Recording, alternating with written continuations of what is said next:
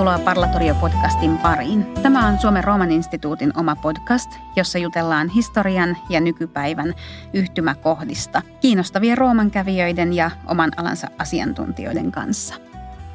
Minä olen instituutin tutkijalehtori Elina Pyy ja tänään mun kanssa täällä keskustelemassa on Tampereen yliopistossa ja Trivium-tutkimuskeskuksessa postdoc-tutkijana toimiva Jaakko Juhani Peltonen. Tervetuloa.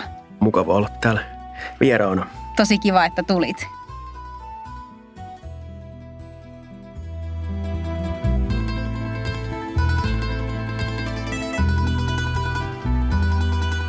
Haluatko esitellä itsesi lyhyesti? No Jaakko Juhde Peltonen on tosissaan mun nimi ja olen väitellyt vuonna 2017 Tampereen yliopistossa historia oli oppiaine. Ja antiikki erityisala. Kyllä, mm. että aika paljon on tutkinut Aleksanteri Suurta ja nimenomaan hänen jälkivaikutustaan. Väitöskirjassa sitä, sitä käsitteli ja sitten myöskin suomeksi on sellainen tietokirja julkaistu aiheesta, mutta historian käyttö on sellainen tematiikka ja myöskin tämä maskuliinisuusteema, joka tänään meillä on aiheena, niin Jep. siitä on nyt ihan niin kuin viime aikoina jonkin verran tutkinut sitä. Joo, meillä on itse asiassa aika paljon tai tosi paljon yhteisiä tutkimusintressejä, että me ollaan molemmat tehty roomalaista tai antiikin maskuliinisuutta, maskuliinisuuden tutkimusta jonkun verran ja sitten myös molemmat reception studies, eli antiikin jälkivaikutusta. Kylläpä vai, joo. Sulla oli esimerkiksi Aleksanterin suurta tutkiessa, sä oot myöskin kiinnittänyt huomiota siihen Aleksanterin jälkikäyttöön ja hänen myöhempiin, niin kuin myöhempiin vaiheisiinsa, Aleksanterin myytin myöhempiin vaiheisiin. Kyllä nimenomaan, että se, se historian Aleksanteri on ollut, ei ollut niin sanotusti kiinnostuksen ihan siellä ytimessä, vaan nimenomaan se hänen hahmonsa käyttö ja nimenomaan myöskin tämä maskuliinisuuskin tulee, että miten Aleksanteri on tämmöinen ihanne mies mm. hyvässä ja pahassa Joo. antiikin maailmassa ja myöhemminkin. Hyvä tapausesimerkki siinä, siinä suhteessa maskuliinisuuden ihanteista – jos puhutaan muutama sana ylipäätään siis tästä maskuliinisuudesta antiikin sukupuolen tutkimuksen osa-alueena, sä voit ehkä avata vähän sitä kuulijoille, että mistä siinä oikein on kyse. Et kun on ehkä jossain aikaisemmissa jaksoissa puhuttu siitä, että miten antiikin sukupuolen tutkimus oli tai kehittyi naistutkimuksesta. Et aluksi joitakin vuosikymmeniä sitten puhuttiin lähinnä naistutkimuksesta ja nyt siitä on muotoutunut tämmöinen suurempi sukupuolen tutkimuksen ala, joka sisältää queer-tutkimusta ja paljon muita painopisteitä. Mutta miten tämä maskuliinisuus sinne sitten niin kuin asettuu? Joo, se oli noin semmoinen parikymmentä vuotta sitten, että se alkoi niin kuin kiinnostaa. Tämähän oli arvokas pohjatyö sille, että ensin tutkittiin naisia ja sitä kautta sitä genderiä eli sukupuolta. Mutta parikymmentä vuotta sitten alettiin tutkimaan antiikin näkemyksiä maskuliinisuudesta, miehuullisuudesta, mikä nähtiin sellaisena oikeana miehullisena toimintana – eri yhteiskunnan niin kuin osa-alueilla, niin ehkä se lähti ensin niin kuin seksuaalisuuden tutkimuksesta. Mm. Roman homosexuality oli Joo. aika tärkeä teos. Klassikko. Klassikko, mm. parikymmentä vuotta vanha, mutta, että, mutta tämä kenttä on vieläkin kyllä hyvin semmoinen vielä, esimerkiksi tämä sotaisa maskuliinisuus on yksi semmoinen, missä on niin kuin paljon tutkittavaa, ainakin näin on. Mm. Tuntuu, että ehkä niin kuin pitkään sitä maskuliinisuutta, tai ehkä siihen edelleen, mun itsenikin on joskus helppo ajatella sitä ikään kuin sellaisena antiikin yhteiskuntien perustehdasasetuksena. Että se on niin itsestään selvä osa niitä patriarkaalisia yhteiskuntia, että sitä niin kuin ei tule ajatelleeksi helposti sellaisena niin kuin oman, oman tutkimuksensa ansaitsevana, tutkimuksen arvoisena aiheena, mitä se ehdottomasti on. Ja myöskin sen tajuaminen, että kuinka paljon eri osa-alueita siihen liittyy, just niin kuin ihan seksuaalisuudesta sinne sotaisuuteen ja valtionmieheys ja perheelämä, niin paljon eri puolia. Kyllä, että niin kuin voi sanoa, että, että, että miksi tutkia maskulinisuutta antiikin maailmassa, niin vastaus on siitä, että voi ymmärtää paremmin koko antiikin maailmaa. Että tämmöinen niin kuin sukupuolittunut puhe ja ajattelu, niin se on siellä tosi paljon taustalla ja se näkyy siellä. Eli, eli puhe tämmöisissä lainausmerkeissä tosimiehistä, että mm. mitä on ne tosimiehet ja mitä on sitten sellaiset miehet, jotka ei sitä tosimieheyden standardia niin kuin pääse sinne mm. ja miten heidät niin kuin sitten leimataan ei-miehekkäiksi, naisellisiksi miehiksi tai tämmöisiksi orjamaisiksi miehiksi. Mm. Ja tämä on niin kuin, niin kuin sanoit, että siviilielämän puolella myöskin perhepiirissä, miten miehen tulee toimia niin kuin isänä, huonekuntansa johtajana, ja sitten sodassa, miten hän niin kuin alistuu toisaalta kurille, jos hän on sotilas, mutta myöskin sitten hän on, hän on sillä niin kuin ottaa sen johdon mm. ja hallitsee. Ja myöskin sitten ihan tunteiden ilmaisu, josta me varmaan vähän vielä tarkemmin puhutaan, tarkemmin, puhutaan joo. että niin kuin, miten esimerkiksi tämmöinen niin kuin surun ilmaiseminen tai suuttumuksen ilmaiseminen, niin siihenkin liittyy puhe siitä, että mikä on niin kuin miehekkyyttä ja miehekästä mm. toimintaa. Joo. Tuo on mielestäni hyvin kiinnostavaa, minkä sä nostit esiin tuossa niin just siellä sotakentällä, mutta niin monissa, monilla muillakin elämänalueilla, että tavallaan pystyy alistumaan kurille ja tarvittaessa johtamaan. Siihen niin liittyy se, että ymmärtää oman positionsa sellaisessa hyvin tarkkaan määritellyssä, ehkä ääneen lausumattomassa sosiaalisessa hierarkiassa – kaikkien miesten rooli ei suinkaan ollut sama. Et useinhan, kun niin maskuliinisuuden tutkimuksen kentällä, niin mun mielestä usein käytetään itse asiassa niin kuin pluraalissa tätä sanaa. Ei, ei masculinity, vaan masculinities ilmaisemaan sitä, että näitä oli moni, hyvin monia erilaisia kokemuksia.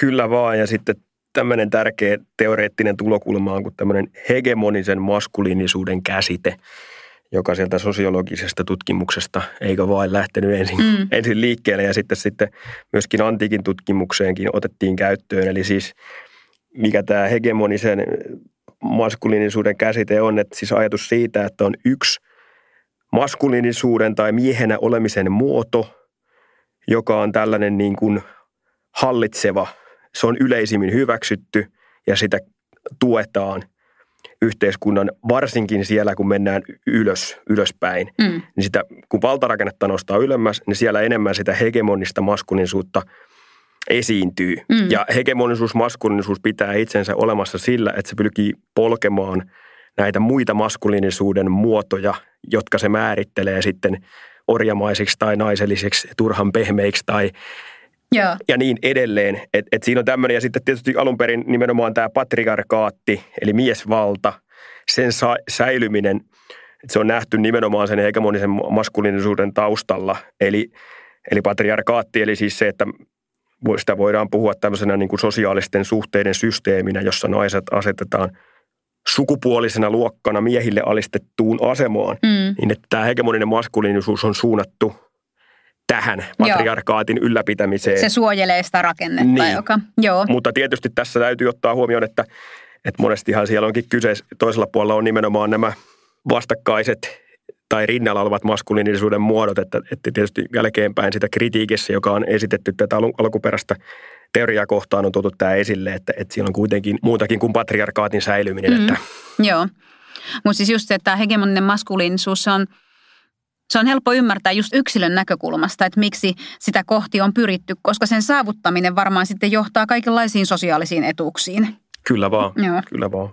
Nä, näetkö nyt, jos vertaillaan vähän nykyaikaa ja menneisyyttä, niin näetkö tällaista ilmiötä nykymaailmassa, että olisi niin kuin moninaisia, tai onhan, onhan moninaisia maskuliinisuuksia ja sitten jonkunlaista hegemonista roolia. Joo, kyllä sitä paljon miettii ja, ja, se on, ja onko ihan nyt viime aikoina, on, onko, niin kuin, tietysti me puhutaan nyt sitten länsimaisesta perspektiivistä, mm. että onko nyt yhä enemmän viime vuosina annettu nyt sijaa sille, että niin kuin se ajatus siitä semmoisesta hypermaskuliinisesta väkivaltaisesta, harvasanaisesta miehestä, joka, mm. joka ei tunteista puhu, jossa ei ole niin kuin sitä lainausmerkeistä naisellisempaa, pehmeämpää puolta, mm. niin kuinka paljon tämä miestyyppi sitten on vähemmän siellä niin kuin framilla. Mm. Että onko se jo pikkuhiljaa menossa vähän niin kuin sinne ala, kohti alakulttuuria. Ja muodostumassa niin. Niin kuin, joo, toisenlaisia tapoja olla. Mutta sitten toisaalta kyllähän tämä, jos miettii tätä nykyään tilannetta, kun tämä sota syttyy Ukraina ja Venäjän välillä, mm. niin on tullut enemmän tämmöinen militarismi mukaan, niin voidaan ajatella, että onko se sieltä sitten nousemassa. Että, niin, niin, että ikään kuin niin. ajatus siitä, että miehet tämmöisinä suojelijoina, jotka, jotka muuttuvat tappokoneiksi, jos niin tarvitaan, mm. niin onko se sitten vähän vielä mahdollisesti ottamatta kantaa, onko kuinka ikävä asia se, että, mm. että tämmöinen niin kuin muoto saa taas vahvistusta. Mm, mutta tuosta tosi mm. hienosti näkee sen, että miten niin kuin muuttuva maailmantilanne, poliittinen, sosiaalinen tilanne vaikuttaa siihen, että millaiset maskuliiniset muodot meillä on framilla. Kyllä vaan, ja mitä tuetaan ja mitä sanotaan, että nyt tällaisia miesten tulisi olla Niinpä. ja ei, ei tällaisia. Niinpä. Ja sitten kun miettii jotain tällaisia, nyt vaikka nykyajan, mitä, mitä tulisi mieleen sellaisia ehkä vähän kliseisiä maskuliinisuuden muotoja, niin joku tällainen hyvin fyysinen rocktähti esimerkiksi. Hän saattaa olla ihan ybermaskuliininen sillä, siinä omalla sarallaan, mutta hyvin eri tavalla kuin sitten se sotaisa metsien mies. Ky- ky- kyllä vaan, kyllä vaan. Ja kyllähän elokuvat on erittäin semmoinen, siis nämä tämmöiset Hollywood-elokuvat, niin niissähän kierrätetään hyvin tämmöistä niin kuin antiikista periytyvää äh, hypermaskuliinista mieskuvaa, ja jossa todellakin tämä tämmöinen niin kuin fyysiset nämä ominaisuudet ja väkivaltaisuus ja mm. muu tämmöinen, että mies, joka lyö ensin ja puhuu sitten, mm. tyyppinen, mm. sehän on supersankarielokuvissa ja yep. kaiken maailman Rambon tai Arnold Schwarzeneggerin elokuvissa, jotka tietysti jo menee sitten 80-luvun luvulle, mutta siis tämä tämmöinen niin kuin on olemassa myöskin tämmöisessä populaarikulttuurissa hyvin vahvana. Mm, se on meille hyvin tuttu arkkityyppi jollakin tavalla. Ja sehän ammentaa siis jo ihan tuolta arkaisista ajoista, että ähm, homerisessa epiikassa niin mieheydellä on ikään kuin kaksi semmoista perusilmenemismuotoa. Mm, jos nyt oikein muistan, niin on, on tavallaan tällainen niin kuin älykäs supliikkimies, hyvä puhuja, hyvä johtaja, jota ilmentää Odysseus erityisesti. Hän on ovella, hän osaa niin kuin luovia tiensä tilanteesta toiseen. Ja sitten on tämä hyvin fyysinen toiminnan mies, supersankari, soturi, Akilles.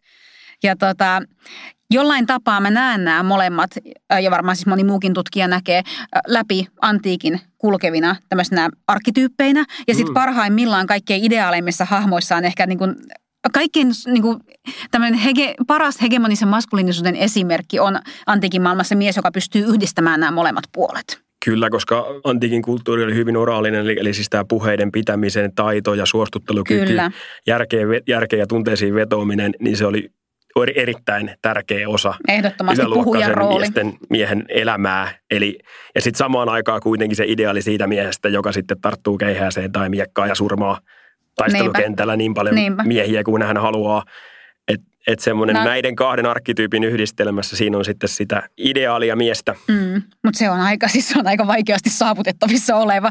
Mutta on sitten on. on näitä Aleksantereita, jotka ehkä, vai onko Aleksanteri sun mielestä he, niin kuin selkeästi enemmän tämmöinen suuri sotapäällikkö kuin puhuja ja johtaja? Joo, kyllä huomio keskittyy hänessä tietysti tähän taistelukenttään, mitä hän on niin kuin poikkeuksellisen urhea soturi antaa esimerkin miehillensä ja pystyy kestämään niin kuin vaikeita olosuhteita olemaan syömättä ja juomatta niin kuin tavallinen rivisotilas antaa esimerkin urheudesta. Mutta sitten kyllähän siellä on sitten eh, tämmöisestä niin kuin tämä filosofi kuninkaan, tämmöisen niin kuin arkkityyppi ja ihanne siellä olemassa. Ja nimenomaan esimerkiksi nämä puheet, että hän osaa myöskin puhua, mikä Joo. tietysti hän asettuu sillä niin kuin näiden antiikin, ei pelkästään valtiomiesten, vaan myöskin sotapäälliköiden niin kuin mm. tähän tämmöiseen, tai hän on itse asiassa tietysti luomassa sitä esikuvaa jo, mm. mutta että niin kuin sotapäälliköt ovat myöskin erittäin taitavia puheenpitäjiä ja osaavat vedota miehiinsä. Joukkoihinsa. Niin, Joo. kyllä. Eli hänessä kyllä yhdistyy, mutta sitten tietysti Aleksanteri on siinä mielessä ambivalentti hahmo, että siellä on myöskin tämä tämmöinen kriittinenkin traditio, missä poimitaan niitä Aleksanterin paheita ja kun niistä mm. kirjoitetaan, niin muistutetaan miehiä. No esimerkiksi tämä suuttumuus on yksi sellainen, että niin kuin ne tilanteet, joissa kerrotetaan, että Aleksanteri sortuu tämmöiseen niin kuin barbaariseen vihaan ja raivoon, niin siinä sitten kirjoittajat saattavat – muistuttaa siitä, että näin ei ole. Joo, joo. Miehekkään miehen pitäisi toimia näin. Mm. Vaikka siinä on tiettyä tämmöistä niin kuin ajatusta siitä, että mies voi olla haavoittuvainenkin ja mies voi joskus epäonnistua. Mutta silti niin kuin Aleksanteri Haamossa on myöskin sitä, että nämä, niin kuin ne paheet ja ne, kun hän epäonnistuu tässä maskuliinisuuden performanssissa ikään kuin kirjoittajien mielestä – niin nämä on tietysti tämmöistä tärkeää oppimateriaalia mm. kaikille miehille. Kyllä, joo. Tuosta tosi hyvin nousee esiin just se ajatus mm, siitä, että miten tässä ideaalimiehen mallissa, antiikissa, niin kaikkein keskeisin asia, joka vaikuttaa kaikkeen, niin tuntuu olevan se kontrolli ja hallinta. Sekä, se kontrolli sekä itsestä että muista. Et ajatus siitä, että tällainen niin vapaa mies, niin hän hallitsee ja kontrolloi toki kaikkia muita, naisia, lapsia, orjia, mutta ennen kaikkea itseään, ruumista ja mieltään. Kyllä, tämä on niinku sen ideaalin ytimessä, eli täydellinen niinku itsensä hallitseminen, hillitseminen, kontrolli nimenomaan. Ja juuri se, että, että miehen pitää ensin hallita himonsa ja halunsa, tunteensa täydellisesti ja sitten sillä hän niin kuin osoittaa sen, että hän pystyy hallitsemaan omaa perhettänsä orgiaan mm. ja sitten olla virkamiehenä, jos ollaan vaikka Rooman tasavallassa tai sitten kuninkaana. Mm. Eli maskuliinisuuden ideaalissa on tämä ajatus siitä, että mies hallitsee ja kontrolloi itseään ja muita –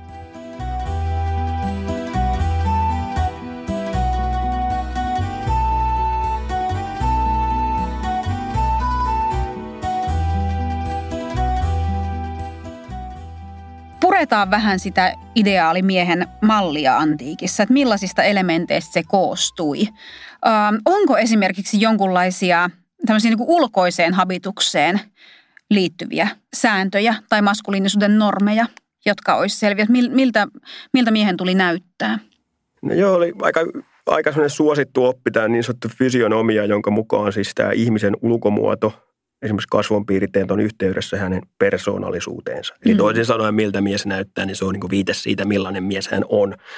Ja jos miettii antiikin kulttuuria, niin sehän on hyvin tämmöinen niin kuin kauniin ja komean lihaksikkaan nuoren miehen palvontaa, nimenomaan nuoren. Mm. Eli jos me niin kuin ajatellaan sitä julkista tilaakin, niin siellä oli, siellä oli paljon niin kuin patsaita atleeteista, urheilijoista ja jumalista, jotka on alastomina. Mm, eli, ja lihakset, Niin, ja hyvin niin kuin nämä lihakset on äärimmäisen niin kuin tarkkaan kuvattuna, niin tähän kertoo niin kuin siitä ar- ilmapiiristä. Eli jos ajatellaan, että näet tämmöisiä lihaksikkaita miesvartaloita jatkuvasti, niin sehän muistuttaa kaikille mm. sen ajan ihmisille, että mikä on se ideaali. Että totta kai Niinpä. antiikin ajan niin kuin ihmiset ymmärsivät sen, että, että nuori mies suhteessa ikääntynyt mies, että ikääntynyt mies ei enää fyysisesti tietenkään ole samalla sitten viivalla kuin tämmöinen nuori atleetti, mm. mutta mut se ei sitä muuta, että tämmöinen nuoruuden ja kauneuden palvonta – oli olemassa. No ei sillä, etteikö sitä aikaisemmin ollut, mutta mut tulee mieleen joku Assyrian seinäreliefit, reliefit mm-hmm. British Museumista, niin kyllähän sielläkin nämä Assyrian kuninkaat on kuvattu hyvin lihaksikkaan, eli siellä pohjan lihakset on hyvin tarkkaan kuvattu ne hauikset. Mm-hmm. Eli, eli siinä on tämmöinen niin ajatus siitä, että tämä tämmöinen ideaalimies on, on fyysisesti vahva ja myöskin on, on komea. Eli, eli esimerkiksi Iliasta, just esimerkiksi Akilleuskin on kaunis mies, hän on mm-hmm. soturi, mutta sitten taas Tersites sanotaan, että joka on niin kuin – miehenäkin epämaskuliininen ja kaikella tavalla ei hyveellinen, hän on myöskin sitten fyysisesti ruman näköinen mies. Että siis Joo. tämmöinen niin ajattelu tulee sieltä niin, niin pitkältä. Se menee pitkälle kreikkalaisen filosofian varmaan niin kuin alkuvaiheisiin. Ajatus siitä, että erilaiset hyveet boostaa toisiaan ja liittyy toisiinsa. Hyvyys, kauneus, totuus, mitä näitä on. Tietysti tässäkin tässä ulkonäköön huomion kiinnittämisessäkin jonkinlainen kohtuus pitää olla. Että sitten se, ettei se muutu turhamaisuudeksi tai niin kuin lainausmerkeissä naisellisuudeksi, eli jälleen kerran sitten taas miehet, jotka ovat menevät överiksi siinä, että he hoitavat kauneuttansa, niin sekin on uhka sille, sille hegemoniselle maskuliinisuudelle. Mikä on liikaa sitten, niin. tai mitä, mitä pidettiin liiallisena? Mä, Aleksander ei varsinaisesti mm. niin kuin moitita tästä puolesta, mutta sitten löytyy Rooman keisareita kyllä, väärin muistani Othosta muun muassa, annetaan vähän mm. negatiivista palautetta. Taitaa olla muitakin, joita niin kuin... Mä muistan, että Svetoniuksella saattaa ehkä olla tai takituksella just jotain niin kuin karvan poistoon liittyvää, Kyllä. että miehen ei kuulu poistaa tai polttaa ihokarvojaan pois tai tällaista. Mm. Ja sitten tokihan niin kuin muodit on muuttuneet antiikin historian kuluessa monta kertaa se, että kuuluuko miehellä olla pitkä vai lyhyt tukka, saako olla partaa vai pitääkö olla partaa ja tällaiset. Kyllä, että sehän oli se parta oli vähän niin kuin tämmöisen niin kuin vapaan miehen symboli, mutta sitten tässä nyt taas, taas voi hypätä Aleksanderiin, että erästä auktoria uskominen olen niin, että Aleksanteri olisi tuonut tämmöisen niin kuin parrattomuuden ideaalin niin kuin uutena. Mm. Eli, eli, eli koska hänet hän kuvattiin parrattomana, tai hän ei ollut sitä koko partaa, mitä esimerkiksi Filippos toisella hänen isällään oli. Mm. Oliko sitten niin, että hän oli poiminut sen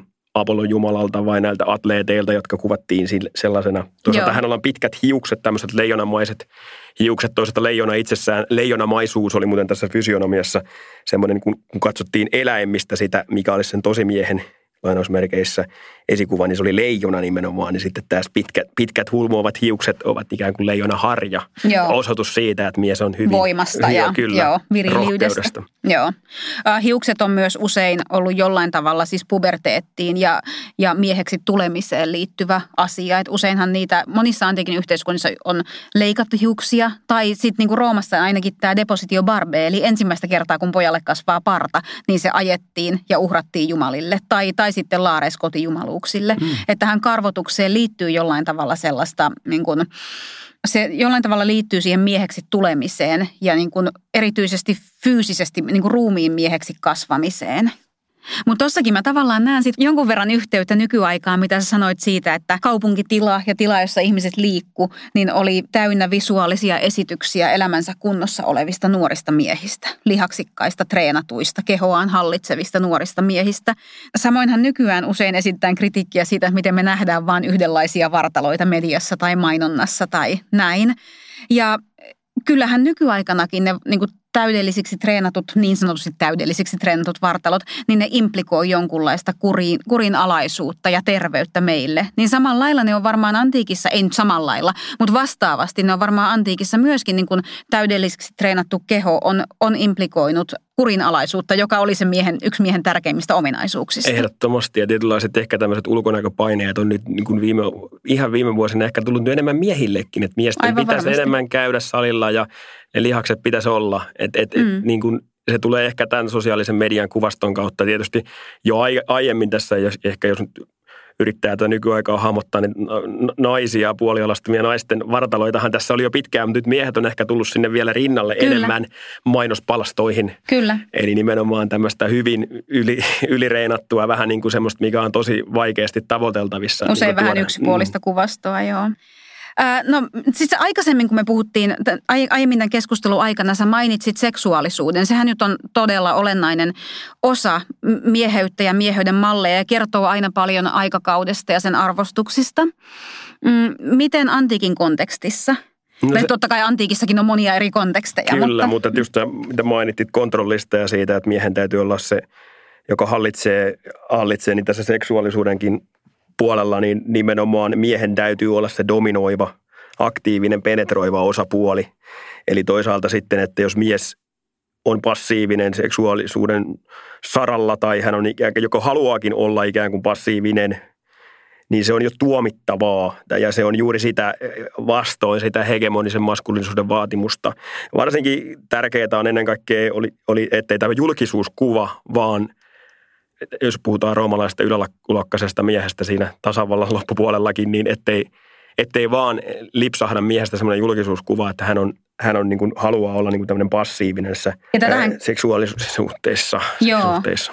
Joo, siis tähän käytettiin ihan poliittisena lyömäaseena. Että Julius Caesaria esimerkiksi syytettiin siitä, että hän on tällaista harrastanut nuoruudessaan Kyllä, paljon. ja Markus Antonius on sitten myöskin esimerkki siitä, että Kikerokin osasi käyttää sen hyväksi, että hänellä oli jonkinlainen tämmöinen – orjapoika. Joo, ja sitten myöhemmin tietysti mm. Octavianus käytti hyvin voimakkaasti Kyllä. sitten sitä kuvaa Markus Antoniuksesta, että Antonius oli niin Kleopatran, Kleopatran vallan alla, että hän, hän oli muuttunut niin, mm. että, että hän, hän oli menettänyt sen kontrollinsa. Tietysti miesten maailmassa, että kun puhutaan, niin miehillä oli tietysti vapauksia ennen, paljon enemmän vapauksia toteuttaa tätä seksuaalisuuttansa kuin esimerkiksi naisilla, vapaasyntyisillä naisilla, joiden neitsyyttä vartioitiin. Nuoret miehet mm-hmm. saattoi vierailla ilotaloissa, mutta sitten samaan aikaan kuitenkin on tämä tämmöinen niin kuin pidättäytymisen ideaali. Eli toisin sanoen miehen odotetaan, että hän hankkii jälkeläisiä, mutta sitten that's it. Eli, eli siis ajatus siitä, että, että kuitenkin miehen pitäisi pystyä – hallita ja hillitä himonsa niin kuin, ja ideaalitapauksissa niin kuin täysin. Niin. Eli esimerkiksi Aleksanderikin traditiossa tämä tulee vastaan. Eli, eli Aleksanteria ylistetään varsinkin Plutarkos ja Arianos myös siitä, että hän, hän nimenomaan pystyy kontrolloimaan täysin halunsa, että kun niitä persialaisia kauniita naisia sitten jää vangiksi, niin hän, hän pystyy kontrolloimaan jopa niin, että hän sanoo, että ei hän tarvitse edes katsoa Joo. niitä ja sivuuttaa täysin sen, kun sitten taas – suhteessa rivimiehet ovat sitten täysin Joo. enemmänkin näiden halujensa niin kuin vankeja. Niin, että hän tavallaan niin kuin siinä edustaa sitä ideaalijohtajuutta, myös näyttää esimerkkiä. Kyllä, ja tämä tietysti liittyy varmasti tähän ajatukseen, että kun sitten miehet ovat armeijassa ja sotaretkillä, niin sitten he pystyvät samaan tapoin niin kuin pidättäytymään seksuaalista kanssakäymisestä kuin, kuin sitten ruoasta tai juomasta. Joo. Eli, eli se, se itsensä hallitsemisen ideaali. Joo. Mutta että nimenomaan tässä törmätään tähän samaan ideaaliin. Se on tämä sofrosyne ja enkrateia. Kreikaksi niin kuin, nämä on niitä keskeisiä hyveitä ja ne tulee, ne tulee tässäkin vastaan. Tuossa on niin kuin ehkä jonkunlainen ero ehkä suhteessa nykypäivään. Nyt teen todella raakoja yleistyksiä, mutta siis nyky, kulttuurissa, tai puhutaan 1900-luvun ja 2000-luvun alkukulttuurista länsimaissa, niin sehän ei varsinaisesti ole miehelle ollut häpeäksi, että hänellä on useita nais, niin kuin seksikumppaneita esimerkiksi ollut. Pikemminkin niin päin, että parempi maine, mitä aktiivisempi mies on tässä suhteessa ja että niin kuin tavallaan saa kenet haluaa ja näin.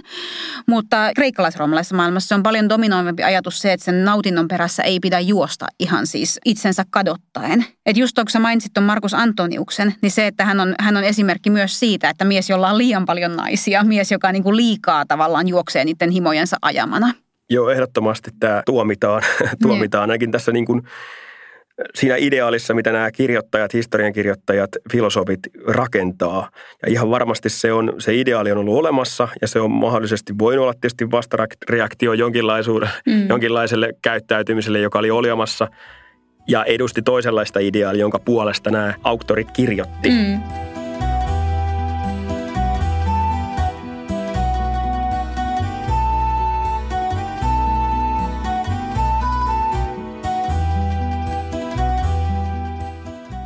Sä puhuit myös tuosta passiivisuuden ja aktiivisuuden paradigmoista. Nehän on erittäin kiisteltyjä aiheita antiikin tutkimuksen saralla, että miten ne, niin kuin, mi, miten ne oikeastaan siihen antiikin seksuaalisuuteen pelasivat ja miten kreikkalainen ja roomalainen maailma erosi toisistaan tässä suhteessa ja näin. Ehkä hyvä nostaa tässä kohtaa esille just tämä kreikkalainen pederastinen traditio, joka ei ole tietenkään mitenkään yhtenäinen, vaan eri kreikkalaisissa kaupunkivaltioissa oli hyvin erilaisia tapoja tässä. Mutta taustalla siis niin kuin ihan ytimissään kyse on siitä, että ehkä semmoiset kolmenelikymppiset miehet pitivät nuoria poikarakastettuja – ja sitten jollain tavalla se ei välttämättä ollut seksuaalinen suhde, se saattoi olla seksuaalinen, mutta siihen liittyy myös tällainen mieheksi kasvaminen. Että niin kuin vanhemman rakastajan seurassa ja esimerkin kautta tämä poika opiskeli ja oppi sitä miehuutta. Niin siinä mä nostan tämän sen takia esiin, koska siinä mun mielestä se on kiinnostava esimerkki siitä, että miten tavallaan se niin sanottu passiivinen rooli, joka tällä pojalla oli, niin se oli esiaste sille ja edelsi sitä, että hän kasvaisi tämmöiseksi dominoivaksi aktiiviseksi mies, miesosapuoleksi. Totta, todella tärkeä pointti tuoda, eli se oli vähän niin kuin välttämätön. Niin kokee. Että tietysti roomalaisethan sitten vähän vieroksu tätä. Roomalaiset vieroksu, tätä. tätä. Joo. Roomalaisille ehkä sitten tavallaan niin se niin sanottu passiivinen rooli niin oli ennemminkin merkki, varoitusmerkki siitä, että ehkä, hän, ehkä tämä mies ei niin kuin pärjää näissä, näillä muillakaan mieheyden osa-alueilla niin hyvin. Näin on, näin on. Joo. Mutta kyllähän Roomassakin sitten esimerkiksi keisari Hadrianus ja hänen nuori rakastettunsa Antinaos. No Hadrianus oli kyllä tietenkin grekofiili, että paljon, paljon muitakin kreikkalaisia tapoja omaksui. Mutta tämä on ehkä se kuuluisin esimerkki, kuuluisin parivaljakko tällä saralla. Aleksanterinhan liittyy myös tämän tyyppistä tota, legendaa. Joo, tämä on tämä Kurtius latinaksi kirjoittanut historiankirjoittaja mainitsee tämän Eunuki Bagoaksen. Ja, ja tietysti roomalaisesta perspektiivistä hän on niin kuin hyvin kriittinen. Eli siis tarinan mukaan Darejoksella oli Bagoas niminen eunukki ja sitten Aleksanteri ihastui tähän eunukkiin – nimenomaan seksuaalisuuden puitteissa. Ja, ja tälle Eunukille tuli suhde, jossa hän saattoi niin kuin kontrolloida Aleksandria. Siitä sitten seurasi sen, että, että Vagoaksella oli tämmöinen eräs, eräs satraappi, jota hän vihasi, joka oli hyveellinen mies, mutta koska hän halusi niin kuin, niin kuin kostaa tälle satraapille niin ja, ja, ja hänellä oli tämä tämmöinen niin Aleksanderiin tämmöinen niin kuin kiristyssuhde, niin hän, hän sai sitten Aleksanterin surmauttamaan tämän satraapin. Ja. ja Kurtius pitää sitä todella paheksuttomana. Ylipäätään hän paheksuu tätä Pagoaksen, siis ei, ei, ei barbaari, ei, ei kreikkalainen, siis eikä roomalainen. Ja sitten vielä on eunukki, eli hän on niin kuin omistautunut tämmöiselle mm. passiiviseen, passiiviseen rooliin seksu- seksuaalisuhteissa. Mm-hmm. Ja nyt sitten Aleksanteri antautuu tämän niin kuin hallittavaksi. Joo, joo. Mikä on niin kuin täysin niin kuin tämmöinen niin kuin käsittämätön. Omituinen roolien niin, kääntö. Niin, ja joo. tästä niin kuin Kurttius antaa täyslaidallisen joo. Aleksanterin suuntaan. Mutta tietysti tästä sitten tätä, tätä tarinaa ei, ei kerrota ollenkaan sitten. Plutarkos taitaa mainita kerran Bagoaksen nimeltä, mutta muuten tätä episodia ei, ei mainita tässä olemassa olevassa Aleksanterin traditiossa. Joo. No sitten tunnekontrollista puhuttiin jo ja se on tavallaan kulkenut tässä koko ajan meillä rinnalla. Se, että kaikenlaiset negatiiviset tunteet, erityisesti suru, viha, pelko, niin niiden hallinta. Ei siis se ei varmaan, se ei tarkoittanut sitä, etteikö niitä saisi tuntea. Jokainen tuntee niitä, se on inhimillistä. Mutta ehkä se, että miten niiden pohjalta toimii ja antaako niiden ottaa vallan itsestään. Tässä on tällaisia aika stoalaisiakin sävyjä kyllä. Kyllä joo, että, että, niin kuin, että kyydeleidenkin vuodattaminen mikä tässä ehkä saattaa poikata tästä länsimaisesta traditiosta, niin mm-hmm. se, että mm. kyyneleet saattaa olla hyvinkin miehekkäitä. Esimerkiksi tämmöinen myötätunnon osoittaminen kyynele, kyynelehtimällä. Et esimerkiksi näistä suurmiehistä on traditio esimerkiksi Julius Caesar, kun sitten hän huomaa, että Pompeijuksella on käynyt huonosti mm. hänen entiselle kilpakumppanilleen tai Aleksanteri Darjoksen ruumiin edessä, niin he nämä suurmiehet sitten vuodattavat kyyneleitä, koska he niin kuin sille osoittavat myötätuntonsa mm. ja ymmärtävät sillä, että osoittavat sen, että he tajuavat, että hekin voisivat olla siellä Kyllä. häviäjänä. Mm. E-, eli tämmöistä niin kuin suuri sydämisyyttä, ja myötätuntoa. Ne on, ne on miehekkäitä kyyneleitä Kyllä. siinä tilanteessa. Ja joskus näitäkin on esimerkiksi, että, että niin kuin tämmöinen niin kuin kuninkaan ja hänen sotilaidensa välillä on tämmöinen niin kuin erimielisyys ja sitten se päättyy tämmöiseen, että molemmat osapuolet vuodattavat kyyneleitä. Mm-hmm. Tämä on esimerkiksi Aleksanteri-traditiossa joku sen kerran toteutuu.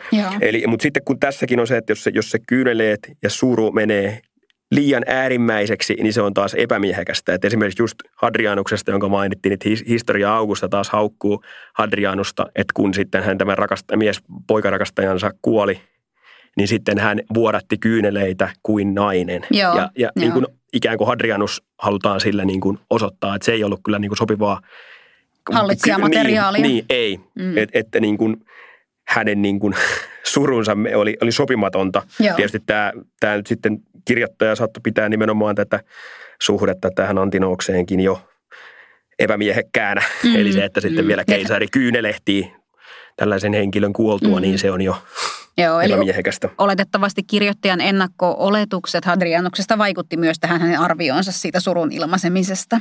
Kyllä vaan. Joo. Ja sitten tietysti surun ilmaisun lisäksi tulee tämä suuttumus ja viha. Eli tästäkin oli filosofeilla vähän erilaisia näkemyksiä. Esimerkiksi Aristoteles kirjoitti, että jossain tilanteessa se on ihan miehekästä oikein suuttuakin, kun on oikeat motiivit, mutta sitten taas toalaiset kirjoitti, että, että, että suuttumus, vihastus – se on niin kuin kokonaan tuomittu. Eli se tekee miehestä tämmöisen barbaarin, siis vierasmaalaisen tai naisellisen. Eli, eli, eli hän menettää sen kontrollinsa, sen tunnekontrollin, joka pitäisi olla. Ja, ja kyllä tämmöistä niin kuin tunnekontrollia, kyllä sitä varmaan ihan oikeastikin harrastettiin ja yritettiin. Ainakin tästä tulee mieleen, kun Plutarkos kirjoittaa tästä aiheesta liittyen tähän suuttumukseen, niin hänen esipuheessansa kiittelee sitten erästä roomalaista vapaasyntystä miestä, että, että, että tyyliin, että sä oot nyt ihan edistynyt tässä asiassa, että sä olit aikaisemmin paljon äkkipikaisempi, mm. mutta kun sä oot harjoittanut tätä tunne, tunneterapiaa, tunnekontrollia ja suuttumuksen suhteen, niin oot jo niin kuin parempaan suuntaan menossa. Mm, mutta sitten taas toisaalta tässä tullaan nimenomaan tähän, että jos antiikin auktori kirjoittaa jostakin asiasta, niin sitten se, mikä se todellisuus on ollut, kuinka paljon ne on kuitenkin nämä miehet olleet tunteidensa ja mm-hmm. suuttumuksen vallassa. Esimerkiksi mm-hmm. Kikeron kirjeet, kun niitä on lukee, joka on nyt on meille suomennettukin osa niistä, Veli-Matti Rissasen toimesta, niin sillä tulee mieleen, että Kikero on hyvin niin kuin paljon näiden tunteidensa vietävissä. Mm. Ja, ja vaikka hän sitten saattaa toisessa niin kuin virallisissa teoksissa, teoksissansa, jotka ei ole näitä yks, yksityiskirjeitä, niin siellä taas sitten kirjoittaa tämmöisen just toisenlaisen itsensä hillitsevän mm. miehen puolesta. Joo, se on hyvä huomio, että usein kirjallisuudessa esitetyt ideaalit, niin saattaa, saattaakin pikemminkin kertoa siitä, että se todellisuus on ehkä ollut toinen, ja sen takia sit näistä, näistä asioista on pitänyt muistuttaa, ja niistä on keskusteltu kirjallisuudessa. Nimenomaan. Ehkä näistä kaikista jotenkin näistä tunneasioista – tulee sellainen olo, tai niin kuin huomaa sen, että, että tällainen niin kuin ideaalimiehen piti aika hyvin pystyä niin kuin suojaamaan, kivettämään itsensä kaikilta vaikutuksilta. Sekä emotionaalisesti että sitten fyysisesti. Et mä aikaisemmin puhuit tuosta kivun ja väsymyksen sietämisestä. Nehän on siis aivan olennaisia asioita just siellä sotakentällä. Mä muistan esimerkiksi, että niin roomalaiset historioitsijat ja runoilijatkin, Silius Italicus, niin puhuu Hannibalista juuri tällaisena, mikä on kiinnostavaa, koska hän on siis vihollinen, Rooman vihollinen. Ne puhuu Hannibalista sillä tavalla ideaalina soturina, että hän nukkui taivas alla myrskyssä ja veti pitkiä marsseja varusteet selässä, eikä koskaan kaivannut ruokaa, eikä lepoa, eikä mitään. Joo, ja se kivun tunteminen, että, että, että ei saa näyttää, että sattuu esimerkiksi, jos, jos saa haavan tai jos saat nuolen ja sitten, sitten poistetaan. Että Aleksanterista löytyy traditio, jossa nimenomaan ylistetään sitä, että kuinka ei kyydelkään vierähtänyt ja hän Joo. hallitsi täysin sen kivun tunteensa, kun sitä sitten sitä nuolta otettiin Joo. pois. Eneas myös on niin kuin, Aivan, joo, se aivan. vastaavanlainen tarina. M- mutta sitten tämä vielä niin kuin laajenee myöskin näihin filosofihahmoihin. Ainakin tulee mieleen tämmöinen kuin tämmöinen hindufilosofi Brahmani Galanos-niminen, joka tähän Aleksanteritraditioon tulee, että hänet, hänet roudataan sieltä Intiasta mukaan. Ja sitten kun hän, hän niin kuin tarinan mukaan ensimmäistä kertaa kokee olevansa sairas, niin hän päättääkin, että nyt onkin aika hänen kuolla. Ja hän, hän tota, rakennuttaa äh, tota, hau, tämmöisen niin kuin hautarovion, eli Joo. elävältä hyppää niin kuin kuolemaan.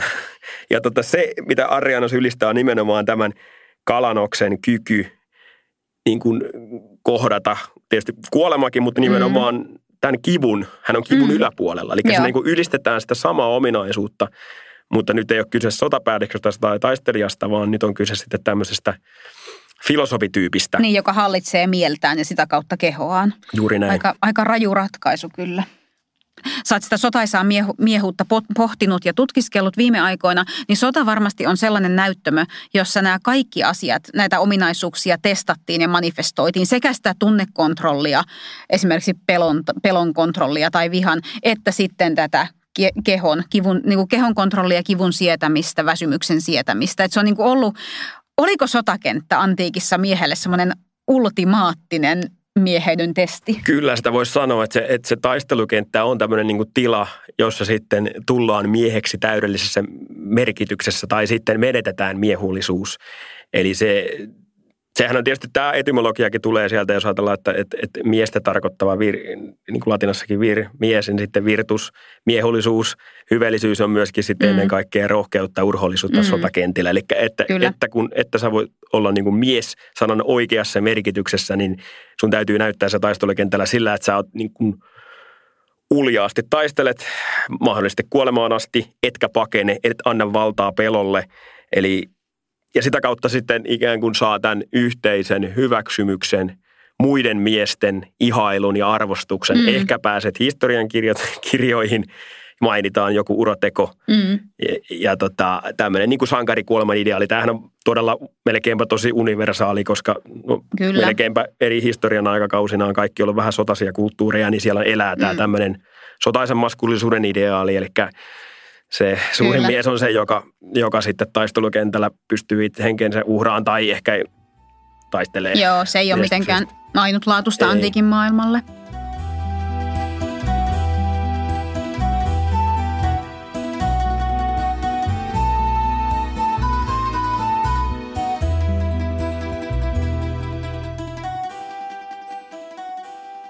Miten sitten sellaisessa tilanteessa, jossa mies antiikissa epäonnistui, roomalainen tai kreikkalainen mies epäonnistui toteuttamaan näitä, koska nämä kuulostaa oikeasti aika vaikeasti saavutettavilta nämä ideaalimiehen ihanteet. Tämä kuulostaa aika kapealta tämä hegemoninen maskuliinisuus ja siltä, että siinä niin kuin kovin moni ei tätä, tähän täydelliseen ihanteeseen yllä. Mitä sitten, jos epäonnistui? Niin kyllä siellä esimerkiksi niin kuin tämä laitkin, yhteisön säätämät lait seuraa vähän näitä niin kuin odotuksia. Eli jos ajatellaan vaikka, että jos klassisen ajan Ateenassa vapausyntyinen mies, jos ryhtyi prostituoiduksi, niin se oli rangastava teko. Niin se niin kuin synkkaa sen kanssa, miten tästä miehuudesta ajatellaan. Joo. Eli siellä on niin kuin jossakin tilanteessa, tai sotakarkuruus, Joo. Eli, eli, eli siellä saattaa olla lait, jotka niin kuin rankaisee miestä siitä. Joo, eli niin se kuin on niin kuin pakottaa. Se vertautuu Joo. rikokseen. Kyllä. Joo. Ja sitten tietysti tämä tämmöinen niin kuin häpeän tunne, eli se, että tulee tämmöiseksi hylkiöksi, niin se on se, niin kuin se yksi pahimpia. Esimerkiksi, Varmasti yksi voimakkaimpia niin kuin käyttäytymistä sääteleviä mekanismeja ihmisyhteisöissä. Kyllä, ja mulla on tässä yksi sitaatti, joka tuota Liviukselta. Eli mitä kanneen taistelun jälkeen, siis tappio roomalaiset hävisi siinä Hannibalille vuonna 216, niin kymmen, kymmenen roomalaista sotavankia palaa Roomaan. Eli he ei ollut niin kuin siis taistellut siellä, vaan niin kuin antautuneet Joo. niin, niin tällä lailla tässä mainitaan, että heistä, että nämä kymmenen joutuivat kuitenkin seuraavien kensoreiden toimikaudella siinä määrin kaikenlaisten moitteiden ja häväistysten kohteeksi, että jotkut heistä riistivät oitishengen itseltään. Muut välttelivät sittemmin koko loppuelämänsä ajan forumia ja lähestulkoon päivänvaloa ja julkisuutta. Eli ajatus siitä, että, että nämä tämmöiset henkilöt, jotka sitten eivät siinä mieheyden performanssissa onnistuneet, niin se häpeän oli valtava ja se, että miten he niin kuin koki sitten yhteisössä sitä, että he ei nyt niin kuin, että niin kuin elä, elämän riistäminen sitten jopa tulee kysymykseen tai se, että ei vaan voi niin kuin enää näyttäytyä niin. miesten eikä naistenkaan edessä. Toi on todella hurja esimerkki. Jotenkin toi itsemurha aika äärimmäinen ratkaisu, mutta myöskin sitten tämä, että niinku se oman, se on oma, tai tavallaan joutuu sosiaaliseksi hylkiöksi, mutta se on itsekontrollin seurausta, että itse tajuaa vetäytyä ja päättää vetäytyä, koska se häpeä on niin suuri. Kyllä, ja tässäkin vähän ehkä rivien välistä voi saada, että Livius niin kuin antaa hyväksymyksensä sille, niin. että hyvä, että he ovat sentään, sentään tajunneet. Osaavat hävetä. Niin. se on kyllä aika, aika hyvin kiteyttää tätä niin kuin, aika tämmöistä niin kuin äärimmäistä kulttuuria. Todella joo. Onko sulla tullut vastaan tutkimusta tehdessä antiikin maailmasta esimerkkejä tästä maskuliinisuuden joustavuudesta, kun puhuttiin aikaisemmin näistä moninaisista maskuliinisuuksista ja siitä, miten se hegemoninen maskuliinisuus on niin se yksi ja tavoiteltavin muoto. Mutta sellaisia miehiä, jotka olisivat toteuttaneet toisenlaista miehuutta ja jotka olisivat saaneet toteuttaa toisenlaista mieheyttä tässä ympäristössä. Niin kyllähän tämä, tämä on niin kuin tosi kiinnostavaa, olisi, olisi just tämä tämmöiset niin sanotut marginaaliryhmät, eli miten paljon antiikin maailmassa oli sitten tämmöisiä niin kuin vaihtoehtoisia tapoja. Että tietysti semmoinen ryhmä, mistä me nyt tietysti tiedetään vaan sattuneesta syystä, kun meillä on sitä lähdeaineesta, on tietysti kristittyjen ryhmä, joka tietysti elää, elää alun perin siellä siellä Palestiinan alueella, mutta että jos, jos ajatellaan vaikka Jeesusta niin kuin miehen mallilla, niin hän on vähän erityyppinen. Eli siinä on tämmöinen ää, antimilitaristinen, pasifistinen tulokulma. Mutta sitten toisaalta siinä on jotain yhteistäkin sen kanssa. No hän antautuu hakattavaksi, ottaa sen julkisen häpeän. Kestää, eli to, kestää kipua kivun. ja nöyryytystä. Eli, niin, eli siinä mm. mielessä hän vastaa siihen vaatimukseen. Mutta sitten toisaalta hän sitten niin kuin uhraa itsensä yhteisen hyväksi. Mm. Ja tämähän on toisaalta sitten taas antiikissakin se miehen Kyllä. mitta, eli Hyvin uhraa itsensä. Tietysti tämä on niin kuin tämmöisessä niin kuin uskonnollisessa niin kuin mittakaavassa, mikä on vähän niin kuin tämmöistä grand, mutta että mutta sitten kristitystä muutenkin niin tiedetään, että alun perin he olivat vähän tämmöisiä, että julkista elämää vieroksuvia. Tämä on ehkä vähän erityyppistä. Ja esimerkiksi tämä asketismi, jota Ville Vuolanto on muun muassa tutkinut, ja tämä tämmöinen, että ei niin kuin hankitakaan lapsia – Mm. Niin sekin on niin kuin ideaalina hyvin mm. erilainen ja se on haastanut tämän hegemonisen maskuliinisuuden muodon, että jos on joku tämmöinen myöhäisantiikissa Joo. sitten kristitty mies, joka sitten sanookin, että ei hän, hän vetäytyy ja he, he, hengellisen pohdinnan ja tämmöisen luostarielämän syövereihin, eikä sitten hankikaan lapsia tai ei, ei tätä mm. tämmöistä niin kuin virkauraa niin. tavoittele, niin se on niin kuin ollut aika aika semmoinen erikoinen ratkaisu. Tämä on, joo, toi on tosi hyvä, että nostit esiin tämän kulttuurin murroksen kristinuskon tulon myötä. Kun miettii siis semmoista kreikkalaisroomalaista niin kuin kristinuskoa edeltävää antiikkia, niin kyllähän sielläkin tietyissä uskonnollisissa tilanteissa niin on voinut olla jonkunlaisia erityistapauksia. Tulee mieleen nämä Kybelen galluspapit erityisesti, niin kuin kastraattipapit, jotka pukeutui usein naisten vaatteisiin ja koruihin ja saattoivat käyttää vahvaa meikkiä näin, mutta se on totta kai ollut erittäin pieni ja marginaalinen ryhmä ja myöskin niin kuin ehkä rivimiehen silmissä vähän kummeksuttu. Ja sitten niin kuin oli oli ehkä vapautettu orjat, näyttelijät ja muuta. Mutta kyllä tämä kristinusko selkeästi, tota, nyt kun otit sen esiin, niin näyttäytyy todella kiinnostavana ja ehkä merkittävimpänä tuommoisena marginaaliryhmänä, joka ei jäänyt marginaaliryhmäksi, vaan tuli sitten valtakulttuuriksi. Millä tavalla, kun kristinusko tuli valtakulttuuriksi myöhäisantiikin myötä, niin Näetkö että Kristuksen esimerkki esimerkiksi tai askettimunkkien esimerkki olisi muokannut niitä maskuliinisuuden ihanteita laajemminkin? Tosi hyvä kysymys, että, että mitä siellä muuttuu. Että kyllähän se tulee tämmöinen niin kuin, totta kai filosofi, filosofipiireissä ollaan taisteltu niin kuin tämmöisiä näkymättömiä vihollisia vastaan, joita esimerkiksi joku himo tai halua, mutta sitten kristinuskohan tuo tämän ajatuksen siitä, että, että se sota käydäänkin, no syntiä tai paheita vastaan, mutta myöskin tämmöisiä niin kuin demoneita ja paholaista vastaan, joka pyrkii viekoittelemaan uskovaa mm. niin kuin, tämmöiseen niin kuin Jumalan tuomitsevaan niin kuin toimintaan. Eli, eli, eli se on niin kuin hyvin tämmöinen niin kuin eri tavalla, että eletään tämmöisessä niin kuin tietyllä tavalla tämmöisessä niin kuin näkymättömässä, jollain tavoin näkymättömässä todellisuudessa. No kyllä mm. he kristityt silloinkin eli tietysti ympärillä niin kuin muutkin ihmiset, mutta tämmöinen niin kuin tietynlainen. Mutta, sitten, mutta tietysti sitten se, että myöhäisantikessa mikä muuttuu. No kyllähän esimerkiksi, jos tästä seksuaalisuudesta puhuttiin, niin kyllähän se, se on yksi, että esimerkiksi niin kuin miesten väliset seksuaalisuhteet, niin ne tuomitaan. Joo, olipa Eli, niin. sekä aktiivinen, niin sanottu niin. aktiivinen että passiivinen Kyllä, rooli. että enää ei ollut sitten, että vaikka jos, jos mies olisi ollut sanonut, että hän on aktiivinen tässä, niin mm. niin se ei auttanut. Eli periaatteessa vähän niin kuin voisi jopa sanoa se, että kristinuskon myötä ehkä miehetkin joutuu kovempaan kontrolliin siinä kuin naiset. Että jos, jos antiikin maailmassa naisilta oli vaadittu, niin sitten kristinusko vähän toi sitä, että miestenkin täytyy, miestenkin niin kuin seksuaalisuus alkaa niin kuin virallisesti ainakin pitäisi rajoittua enemmän sinne mm. avio, avioelämän puolelle. Mm. Että se ideaalin tasolla. Tietysti aina tullaan siihen, että sitä mitä, mitä piispat ja muut saarnas tota, kirkoissa ja basilikoissa on tietysti aina vähän oma juttunsa sitten suhteessa siihen, miten ihmiset eli, mutta siis tämä ideaali tulee sieltä Joo. uutena. Sikäli kun mä muistan oikein, niin tota, nämä passiiviset homoseksuaalisuuden muodot niin kiellettiin ihan jopa lailla 300-luvun lopulla. Ja sitten lopulta ne aktiivisetkin myöhemmin 500-luvulla. Mutta sekin ehkä mä mietin, että kertooko sitten vähän siitä, että tällaiselle laille oli tarvetta, niin siitä, että nämä tavat kuitenkin hitaasti kuoli. Että sitä kuitenkin harjoitettiin. Varmasti, varmasti näin. Mm-hmm. Ja, ja siis tämä esimerkiksi niin Aleksanterin traditiossakin on kiinnostavaa, että just se, kun me mainittiin tämän tarinan tästä Bagoaksesta.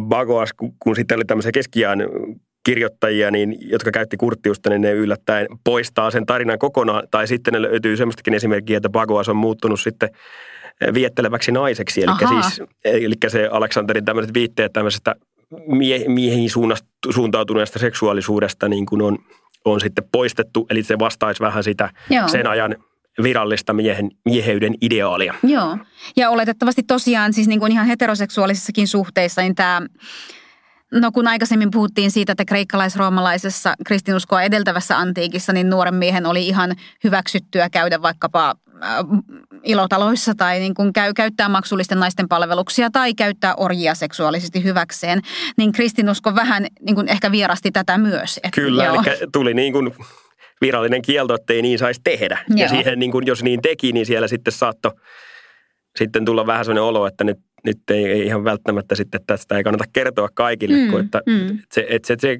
kontrolli tiukentuu. Miesten toimialueessa semmoinen tietynlainen, mitä he saatto, saatto tehdä, niin se vähän kaventui, mutta esimerkiksi tämä sotaisen maskuliinisuuden ideaali, niin sehän ei sitten kyllä muuttunut juurikaan miksikään sitten myöhäisantiikissa ja keskiajalla. Että, niin, se keskiajallakin että, se säilyi varmasti ristiretkien myötä ja näin. Ja aika. tietysti sitten yhdistyi, että siellä oli – viikingeillä ja muilla jo vahva, vahva traditio siitä. Että.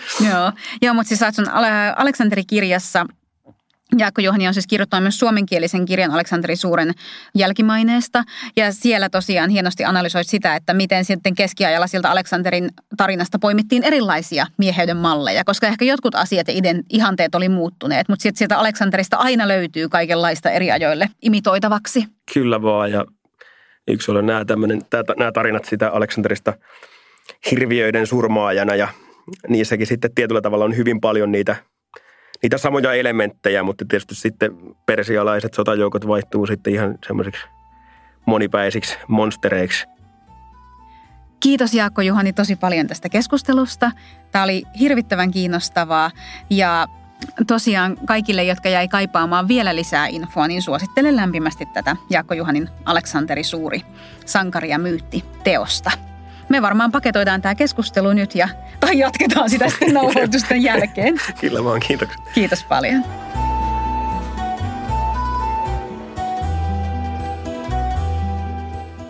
Tämä oli Suomen Rooman instituutin Parlatoria podcast. Pääset kuuntelemaan sitä Spotifyssa ja muissa yleisimmissä podcast-palveluissa.